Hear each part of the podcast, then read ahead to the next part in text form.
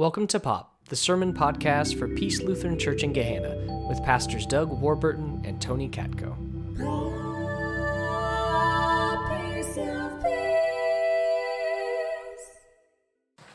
Our reading for today is from 1 John chapter 3. See what love the Father has given us, that we should be called children of God, and that is what we are. The reason the world does not know us is that it did not know him. Beloved, we are God's children now. What we will be has not yet been revealed. What we do know is this when he is revealed, we will be like him, for we will see him as he is. And all who have this hope in him purify themselves just as he is pure. So, All Saints is a very somber, serious day. It can be a very emotional day for us. So, I wanted to start out the sermon with something a little bit lighter, and then we'll get into all the heavy stuff. So, we're going to do some saint trivia. So, is everyone ready? Can you get your trivia hats on? Let's do it. So, I'm going to give you some facts um, about a saint, and then you try and guess who the saint is. So, our first saint is a biblical saint. And we don't know much about this person other than his trade. And because of his trade, his feast day is the same day as International Workers' Day. See, he's the patron saint of workers. And also because of his life, he's the patron saint of fathers, expectant mothers, and immigrants. So, does anyone have a guess who this saint might be? Saint Joseph, that's it, yeah? Really? Yes. Otherwise, otherwise, no, you were you said it, but you weren't sure about it. Uh, the, the father of Jesus, Joseph. It, yeah, and you're exactly right. And the immigrant thing too, exactly. Father of Jesus. All right, well done. Now, this second saint is a very popular figure around the world, um, but actually, he was never officially canonized um, from the Catholic Church. But his legend as a missionary grew, um, and so he really became a saint just by popular acclaim. Now, you might have heard that this saint spread Christianity to a certain area, but actually there were already Christians there. But he did help the faith and the church grow in this certain area by incorporating uh, the culture and traditions of the native people into Christianity. So on Easter, he would light bonfires to celebrate Easter because they were used to lighting fires to celebrate their quote unquote pagan gods in the past. He also uh, changed how the cross looks to incorporate the symbol of the sun, which was important to them. And so he has superimposed the shape of the sun on the top of the cross. Does anyone have a guess what saint this could be? Not St. Paul.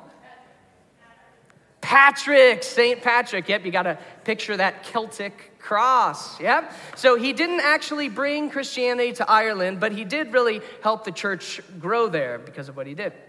All right, this next saint, I think a lot of you will be able to get. Um, she was the daughter of an Albanian grocer. She spent a lot of her life um, caring for some of the poorest of the poor.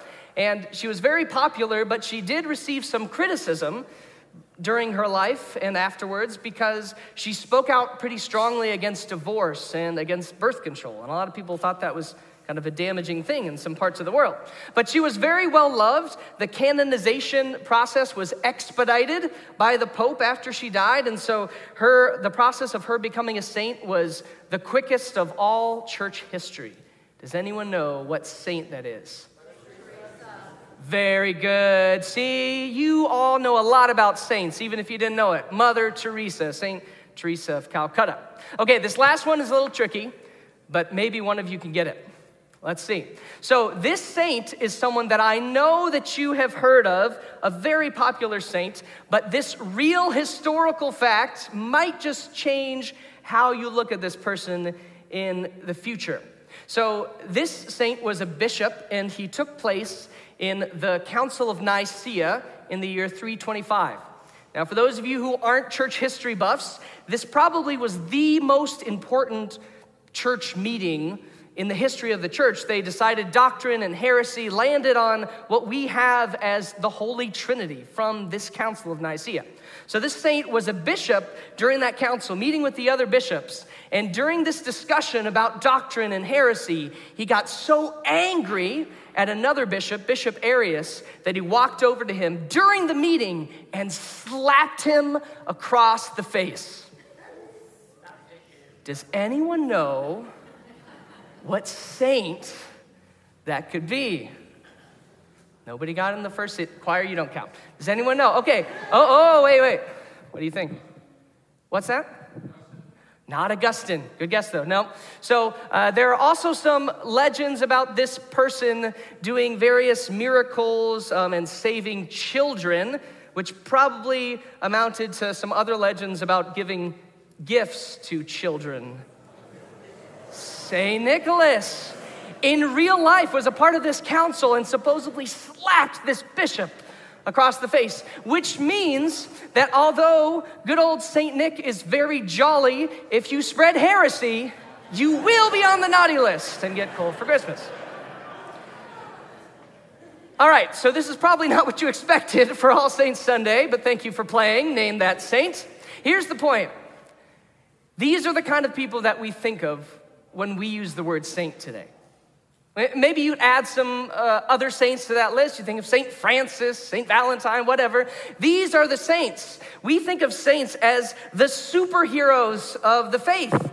They're the best of the best. The saints have done some miracles. They've done things in their life that are so important they'll be remembered long after they are gone. So a saint is like the special category for the truly remarkable Christians. And that is not the understanding of saint that we use with All Saints Sunday. And it's actually not the understanding of saint that the Bible uses either. So the word saint in the Bible comes from hagios, which means holy, someone who is set apart. But the Bible never uses this word, the saints, to describe the great leaders, the great heroes of the faith. Here's how the Bible more often uses saint. Beginning of Romans to all God's beloved in Rome who are called to be saints, grace to you and peace from God our Father and the Lord Jesus Christ. And there's the beginning of Ephesians. Paul, an apostle of Christ Jesus by the will of God, to the saints who are in Ephesus and are faithful in Christ Jesus. Then there's Philippians. Paul and Timothy, servants of Christ Jesus, to all the saints in Christ Jesus who are in Philippi and then Colossians, to the saints and the faithful brothers and sisters in Christ in Colossae. And then First Corinthians, to the church of God that is in Corinth, to those who are sanctified, same word, in Christ Jesus, called to be saints, together with all those who in every place call on the name of our Lord Jesus Christ. See, according to Paul, who is a saint? Everyone. It's the whole church. I mean, imagine this, these letters. It kind of would be like if Bishop Elizabeth Eaton, the presiding bishop of the ELCA, she decided to write a letter to our church, specifically to this congregation.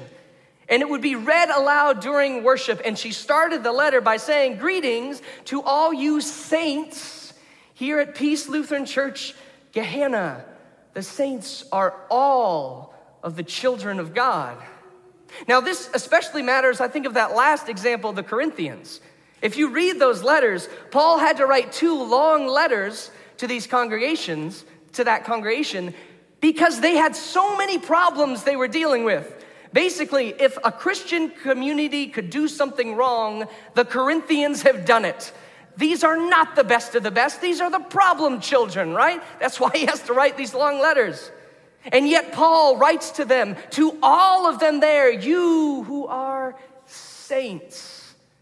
You see, in the Bible, a saint is not this superhero.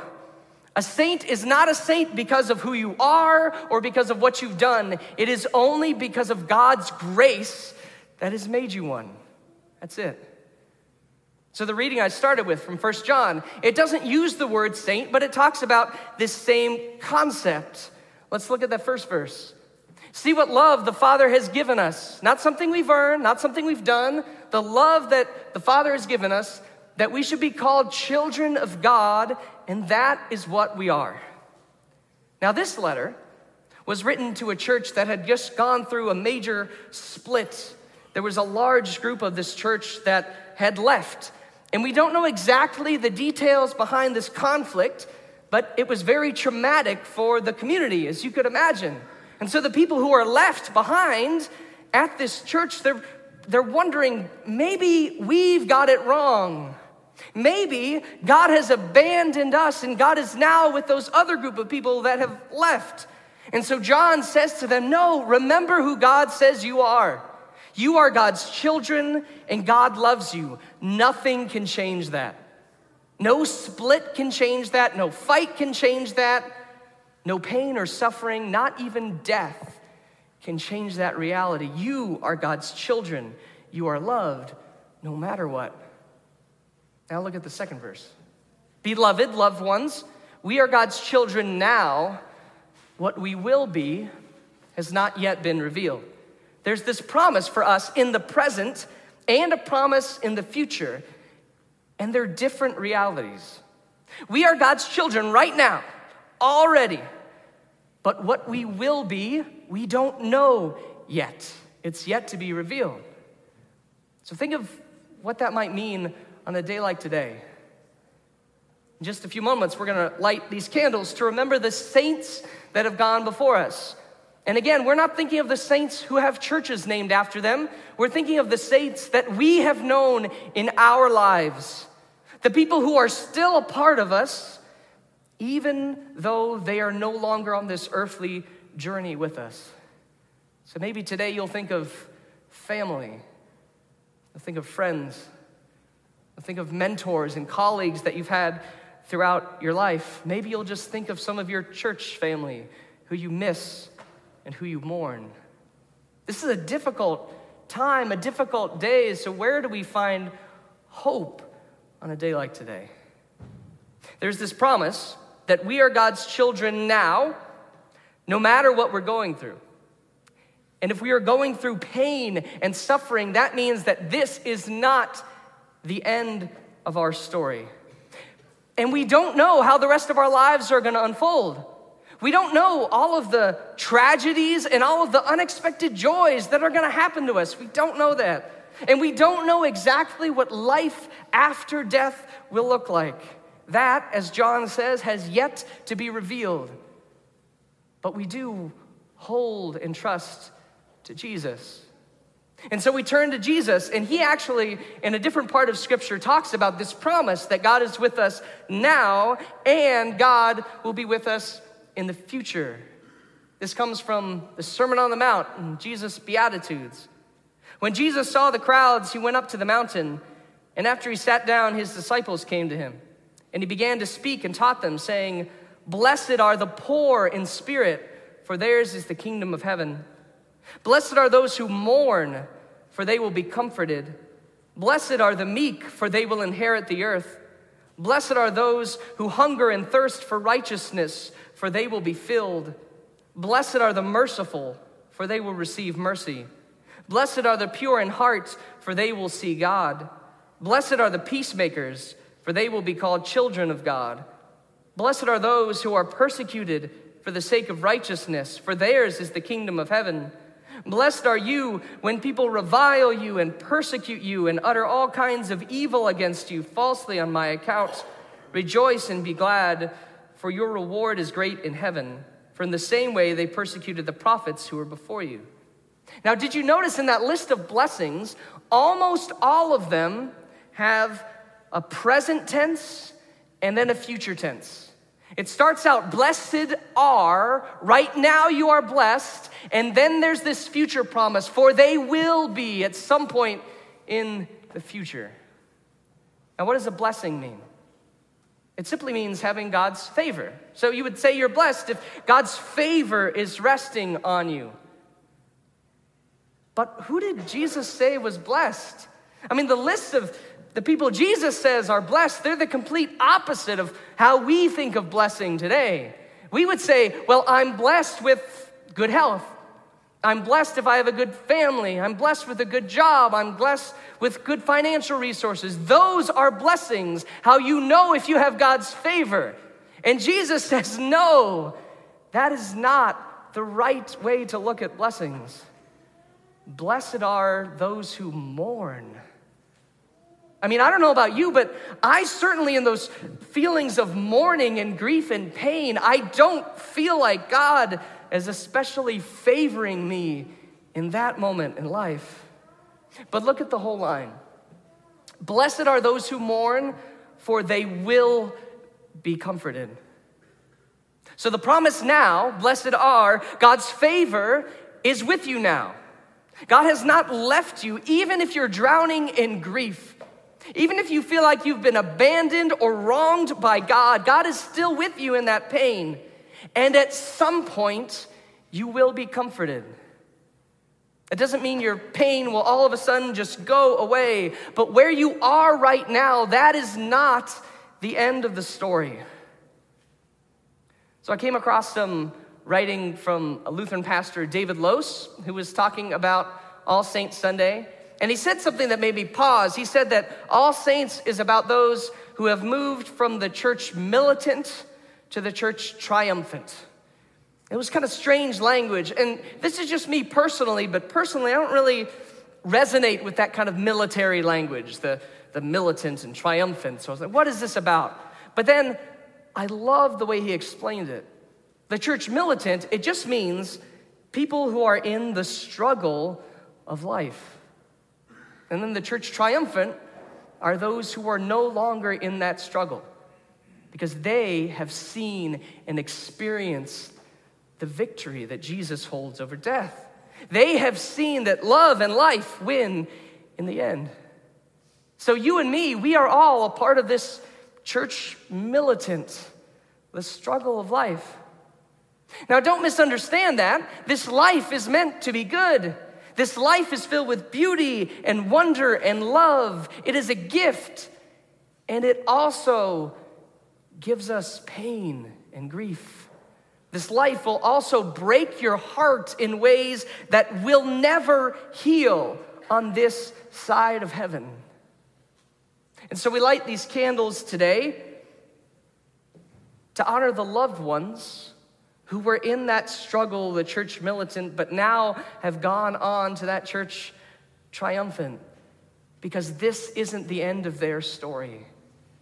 It's not the end of ours either. As it says in the book of Revelation, one day all of this will look different. One day there will be no more mourning, there will be no more pain and suffering and no more death. One day God will wipe away every tear. Amen.